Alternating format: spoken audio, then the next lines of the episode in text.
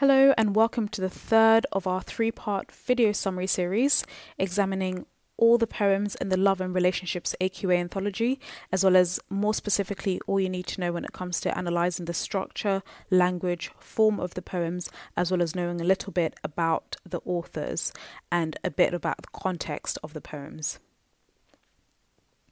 Now, the final third of the anthology begins with Before You Were Mine by Carol Ann Duffy. In this poem, the speaker examines a picture of her mother when she was younger and really reminisces on this. And she reflects that her mother looks happiest in the years before she was born. She was a very carefree spirit. She was very empowered as a woman.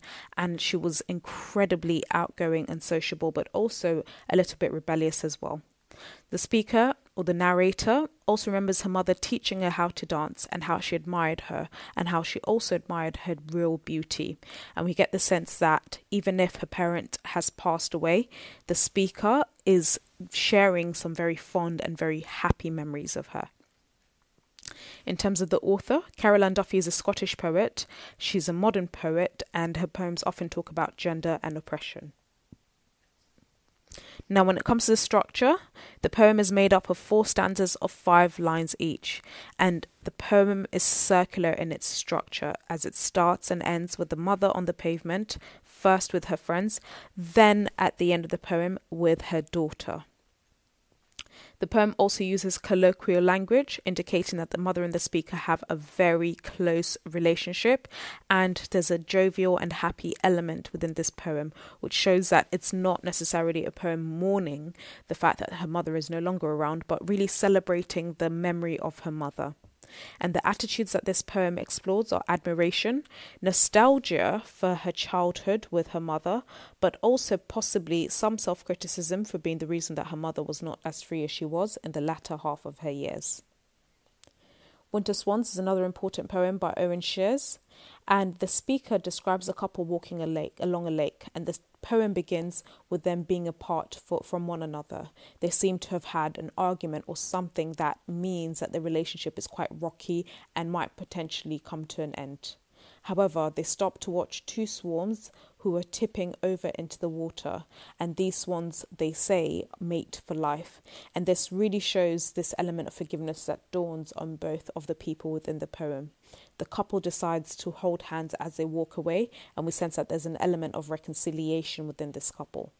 Now, the author himself, Owen Sheers, is a Welsh poet, author, and playwright, and he's still around today, meaning he's a modern poet. In terms of the structure, the poem is written in tercets or three line stanzas, and there's an uneven rhyme scheme. The final line is a couplet, which could represent that the two people within the poem are a couple once again. The swans have taught them the importance of reconciliation. The first five stanzas show the couple separated, but in the last two, they come together again. And the swans are a metaphor uh, compared to the people's hands, which swam together. And the poem uses lots of natural imagery to really show this process of forgiveness that the couple undergoes. In terms of the attitudes explored, there's tension as the couple is not together initially, but the speaker does not seem to know why. However, this tension dissipates at the end and it ends on a happy and peaceful note as they join hands again. Sing Song is another poem within this collection by Daljit Nagra. Uh, and the speaker really talks about working in his father's corner shop. It's really a poem about the immigrant experience within a very conservative immigrant family, but there's an element of rebellion. The speaker's recently got, gotten married and he runs out to see his new wife. He's really obsessed and he's really infatuated with her. And this causes customers to complain. In addition, we also find that the speaker is not very good at managing his father's corner shop. Uh, and after the shop is closed, the couple, so the woman that he marries, sit together, and the speaker really tells his wife how much she means to him.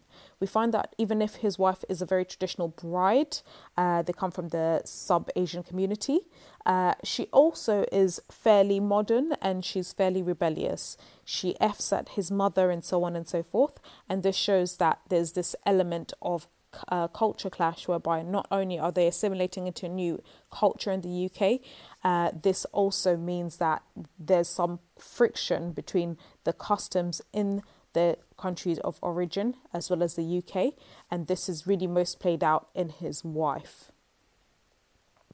The author Daljit Nagra is a British poet And his poetry is often about the experiences of Indians in Britain, and it uses language that reflects the way many Punjabi migrants might sound like in real life. So, in this poem as well, which some people sometimes find very hard to understand, it's written in a really specific dialect and it's written vocally to reflect how the speaker sounds with a very strong Indian accent. In terms of the structure and language of the poem itself, so the poem has no formal structure throughout.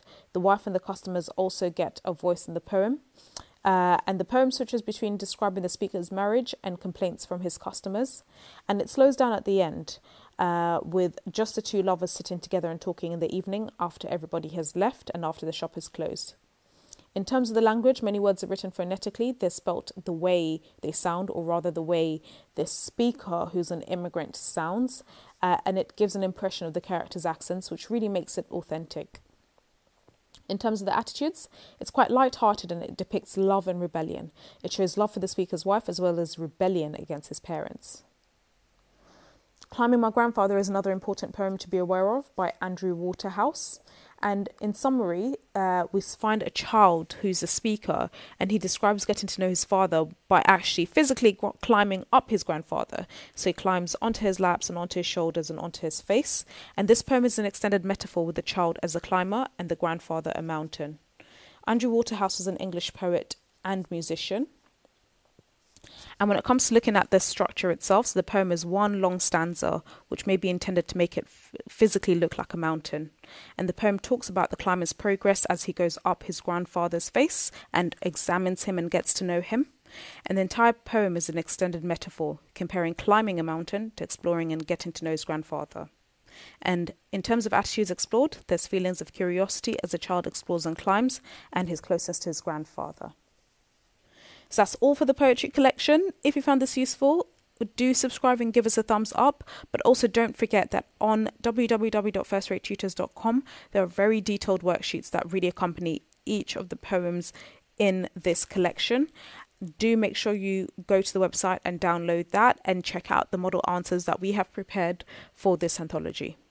Thank you for listening.